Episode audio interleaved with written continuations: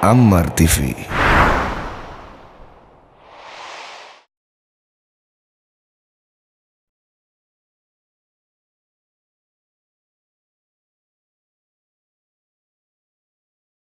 Assalamualaikum warahmatullahi wabarakatuh. Alhamdulillah kita memuji Tuhan kita Allah Subhanahu wa taala atas segala nikmatnya. Zat yang maha hidup berdiri sendiri, zat yang maha perkasa, maha bijaksana. Kalau ia ingin sesuatu dia hanya mengucapkan jadi maka jadilah. Dia telah menggantungkan segala nikmat yang dia berikan kepada kita dengan kalimat Alhamdulillah. Maka sangat wajar kalau kita sering mengucapkan kalimat yang mulia ini. Juga kita panjatkan salawat dan taslim sebagai salam hormat kita kepada manusia yang terbaik, nabi pilihan dan penutup para nabi-nabi dan rasul, Nabi Muhammad sallallahu alaihi wasallam sebagaimana Allah dan malaikatnya telah memberikan salam kepada beliau. Masih dalam bahasan kiat-kiat mempertahankan rumah tangga dan berarti kita sudah membahas tiga poin. Rumah tanggamu adalah ibadahmu maka ikhlaskan niatmu karena Allah. Itu yang pertama. Yang kedua anggota keluargamu adalah aset amal jariah dan kunci surgamu. Yang ketiga jalankan tugasmu dan kewajibanmu. Dan sebagai kata pembuka saya mengingatkan kembali rumah tangga itu adalah asas daripada masyarakat Baik rumah tangga, masyarakat akan baik. Generasi manusia akan baik. Buruk rumah tangga, buruk semuanya. Dan orang-orang yang ada di rumah tangga dimulai dari suami, istri, yang akhirnya nanti akan punya anak menjadi orang tua, anak-anak, kemudian kerabat secara umum. Jadi kalau ini semuanya baik di dalam, pendidikannya baik, yang ditanamkan adalah perintah-perintah Allah, meninggalkan larangan-larangannya, maka akan aman rumah tangga itu dan akan aman masyarakat. Setiap suami istri harus meyakini dan menyadari kalau dia adalah seorang pegawai di sebuah perusahaan, perusahaan itu namanya rumah tangga. Pemilik perusahaan ini namanya Allah Subhanahu wa taala, Tuhan kita. Siapa pun yang patuh pada pemilik perusahaan menjalankan tugas-tugas dan kewajibannya, gajinya, bonusnya akan dia dapatkan. Maka ini ibarat saja, contoh supaya mudah kita fahami. Saya bilang sama istri saya, saya sama kamu sama-sama pegawai. Kita kerja di satu perusahaan namanya rumah tangga. Pemilik perusahaan ini Allah. Dan Allah sebagai pemilik perusahaan telah menjanjikan setiap orang di antara kita yang menjalankan tugas-tugasnya, maka akan diberikan balasan. Lakukanlah semua tugas itu bukan karena saya, saya juga bukan karena kamu, tapi karena Allah Subhanahu wa taala. Setiap pasangan suami istri menjalankan tugas dan kewajibannya karena Allah tidak akan pernah jenuh. Walaupun mungkin pasangannya punya kekurangan, dia akan bisa menerimanya dan dia berusaha membantunya karena dia tahu itu kewajiban pasangannya. Seorang suami kalau tahu istrinya salah, tidak layanin dia misalnya, tidak menjalankan kewajibannya mendidik anak, tidak sholat, dia tahu itu kewajiban istrinya. Istrinya akan dihukum kalau dia tidak ingatkan. Berbahaya bagi si istri. Maka suami kalau karena Allah berumah tangga, dia akan menasihatin istrinya bukan karena hak dia, bukan. Justru karena dia khawatir si istri masuk neraka, dihukum sama Allah. Sama sebaliknya, pahami poin ini penting ya. Sama sebaliknya seorang istri pada saat dia lihat suaminya sedang berbuat salah atau ada hak dia belum dikasih, misal nafkah, misal pendidikan, perlindungan, jangan dia menegur suaminya karena hak karena dia itu terlalu pendek, terlalu dangkal. Tapi dia harus berpikir bagaimana mendapatkan pahala dari pasangannya. Saya khawatir kalau kamu nggak berikan nafkah kepada saya, kamu berdosa dengan Allah. Si suami berkata sama istrinya, saya khawatir kalau kau tidak layanin saya, kamu malah dihukum sama Allah, Tuhanku dan Tuhanmu. Kembalikan selalu kepada Allah Subhanahu wa taala. Ini akan membuat pasangan suami istri tahu Bukan hanya sekedar yang membuat kita punya hak dari pasangan kita siapa? Allah. Yang menjanjikan balasannya Allah. Yang melanggar, yang hukum siapa? Allah. Maka harus kembali kepada itu semua. Rumah tangga yang seperti ini asasnya akan bahagia. Tenang sekali. Karena semua yang melanggar hukum Allah akan diluruskan. Semua yang sesuai dengan hukum Allah akan didukung. Maka akan aman rumah tangga itu. Jadi punya landasan. Siapa pun yang membangun rumah tangga ini karena tahu dia sedang menjadi pegawai tanda kutip Allah di Sebuah perusahaan namanya rumah tangga, dia kalau kerjakan tugas-tugasnya maksimal akan dapatkan bonus dan gaji maksimal. Dia kalau mencuri, melanggar, berkhianat, maka akan dihukum, diancam, gitu kan? Diancam. Dan ancaman Allah SWT bukan cuma sekedar dipecat kayak perusahaan keluar masih bisa kerja tempat lain, enggak. Dimasukin di api neraka, dibakar, disiksa, semua sudah jelas, gitu kan? Jadi seorang muslim punya landasan yang tepat dalam rumah tangganya. Baik, pilar yang keempat sekarang untuk mempertahankan rumah tangga setelah menjalankan tugas dan kewajiban, kenalilah karakter pasanganmu. Kenalilah karakter pasanganmu. Bapak Ibu sekalian, laki-laki Allah ciptakan memang berbeda sama perempuan. Perempuan diciptakan memang berbeda sama laki-laki. Berbeda secara fisik. Jelas beda dari banyak hal gitu kan poster tubuh ada perbedaan juga karakter berbeda laki-laki lebih cenderung kepada akal fikirannya dan yang menggunakan akal fikiran dalam kehidupannya selalu mempermudah permasalahan perempuan Allah berikan kepada dia perasaan yang lebih dominan karena laki-laki akal fikiran yang digunakan untuk memecahkan banyak permasalahan. Kalau seorang laki-laki sudah buntu dalam satu hal misalnya menagih hutang, dia akan berpikir untuk mencari jalan keluar lain. Kalau ada sesuatu yang mentok di satu kegiatan bisnisnya bangkrut, dia akan cari usaha lain. Orang pakai akal langsung masalah solusi, masalah solusi. Itu gunakan akal fikiran.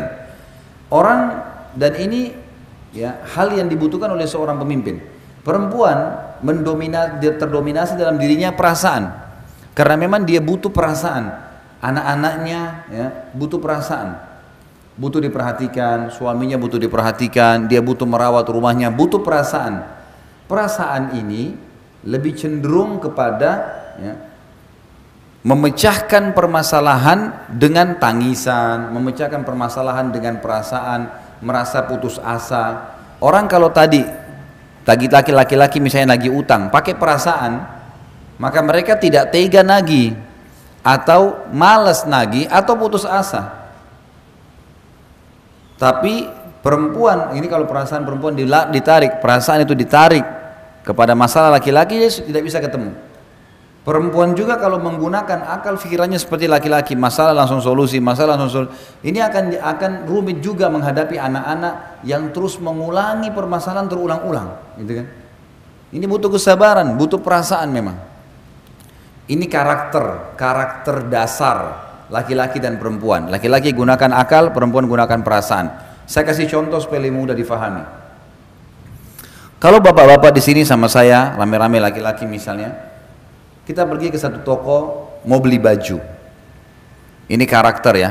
Secara umum, saya bicara umum. Kalau ada yang berbeda berarti memang dia keluar dari umumnya ya.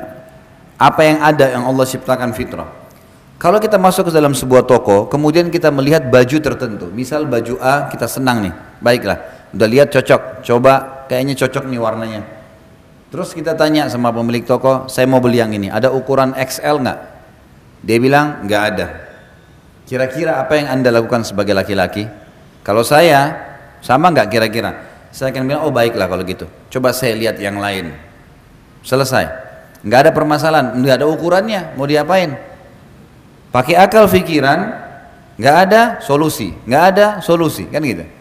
Coba kalau ibu-ibu masuk dalam sebuah toko, kemudian lihat baju cocok warnanya, jenisnya, tanya ukurannya nggak ada, apa yang ibu lakukan? Protes, Coba cek di gudang, mungkin ada. Kenapa habis? Kapan datang? Panjang ceritanya ini. Ini karena pakai perasaan. Benar nggak? Memang begitu. Laki-laki benar nggak tadi? Memang begitu. Ibu-ibu sama bapak-bapak coba kalau misal suami istri janjian mau makan di satu rumah makan nih. Nanti malam ahad, malam jumat kita janjian makan ya. Baik sepakat di rumah makan tertentu. Udah sepakat nih, udah rapi-rapi mau pergi sama-sama pacaran setelah nikah, halal jalan sama-sama. Pas tiba di rumah makan, tutup. Bapak-bapak bilang apa kira-kira? Adalah kita cari restoran lain. Ibu-ibu enggak, sebentar saya turun dulu lihat tanya. Kenapa dia tutup? Mungkin masih bisa bungkus, bawa pulang. Nggak bisa. Perasaan. Bahkan tadi baju itu kalau bapak-bapak nggak jadi beli biasa. Kalau ibu nggak dapat, dua hari nggak bisa tidur tuh. Ingat terus tuh baju. Kenapa? Siapa yang beli ya? Nasibnya baik benar tuh. Semua temannya tahu kalau baju itu dia mau beli. Ini karakter ya. Ini kita bicara tentang ada hal yang dasar dalam diri kita masing-masing yang harus dikenal oleh pasangan nih. Nggak boleh dilupakan ini karakter. Allah memang kasih begitu ya. Tapi kita dikontrol dengan wahyu. Ada wahyu yang mengontrol kita sehingga perasaan kita pikiran kita hanya tunduk kepada hukum Allah subhanahu wa ta'ala. Tapi ini karakter dasar. Kita harus paham nih gitu kan? Laki-laki karena menggunakan akal pikiran bila terjadi cekcok misalnya antara suami istri ibu-ibu tulis SMS ke suaminya begini begitu begini panjang lebar seribu karakter setelah ditulis, suaminya, laki-laki umumnya kalau baca masalah, oh iya, ah masa dia tulis gini, oh sudah, sudah selesai, dihapus sama dia. Coba kalau suami ibu, bapak-bapak balas ke ibu-ibu nih, dibalas juga seribu karakter, ibu-ibu baca per huruf. Dilihat per huruf, noh ini nih satu masalah, ini dua masalah, disimpan sebulan tuh SMS. Nggak bakal dihapus. Nanti kalau ribut nih, si, si istri bilang, kamu itu sampai SMS sama saya begini, suaminya udah lupa, SMS yang mana? Karena dia udah hapus nih laki-laki ini udah kasih ini solusinya, ini masalahnya, pakai akal pikiran, ringkas, ini masalah solusi, masalah solusi, selesai. Ibu-ibu enggak, memang disimpan. Ada pernah ya seorang istri simpan SMS suaminya dua tahun, dua tahun disimpan. Nih tanggal sekian bulan ini kau pernah ucapin, ini udah selesai nih udah saling minta maaf, udah baik, dikorek lagi yang dua. Ini masalahnya perasaan. Perasaan begitu. Ini karakter dasar. Ya. Ini ada. Bagaimana caranya? Bapak-bapak harus tahu kalau ini ada pada istrinya. Perempuan suka disentuh perasaannya. Perasaan berhubungan apa? Pujian, ya itu, rangkulan, Sedikit saja berpenampilan, oh kamu cantik sekali, masya Allah. Itu perlu. Itu sudah membuat ibu-ibu terbang. Loh, ini karakter. Saya bicara secara ibu-ibu suka nggak kalau dipuji sama suaminya? Masya Allah, kok cantik sekali hari ini. Kalau ibu-ibu puji laki-laki, bapak-bapak rapi nih, kamu ganteng. Oh iya, makasih. Biasa. Nggak ada sesuatu bagi dia pujian biasa saja. Laki-laki itu bagi dia pujian biasa. Allah buat begitu karakternya supaya dia tidak termakan pujian di luar itu memang ada benteng. Ibu-ibu memang sudah begitu. Itu itu karakter namanya. Ini harus difahami. Ini ada dalam jiwa. Ini ada alami. Tapi nanti kita akan bahas ini dikontrol dengan wahyu. Gitu kan? Dikontrol dengan wahyu. Masuk dalam masalah fikiran dan perasaan ini, Bapak Ibu sekalian. Laki-laki itu karena menggunakan akal fikiran pada saat istrinya merendah maka yang muncul respon kasih sayang.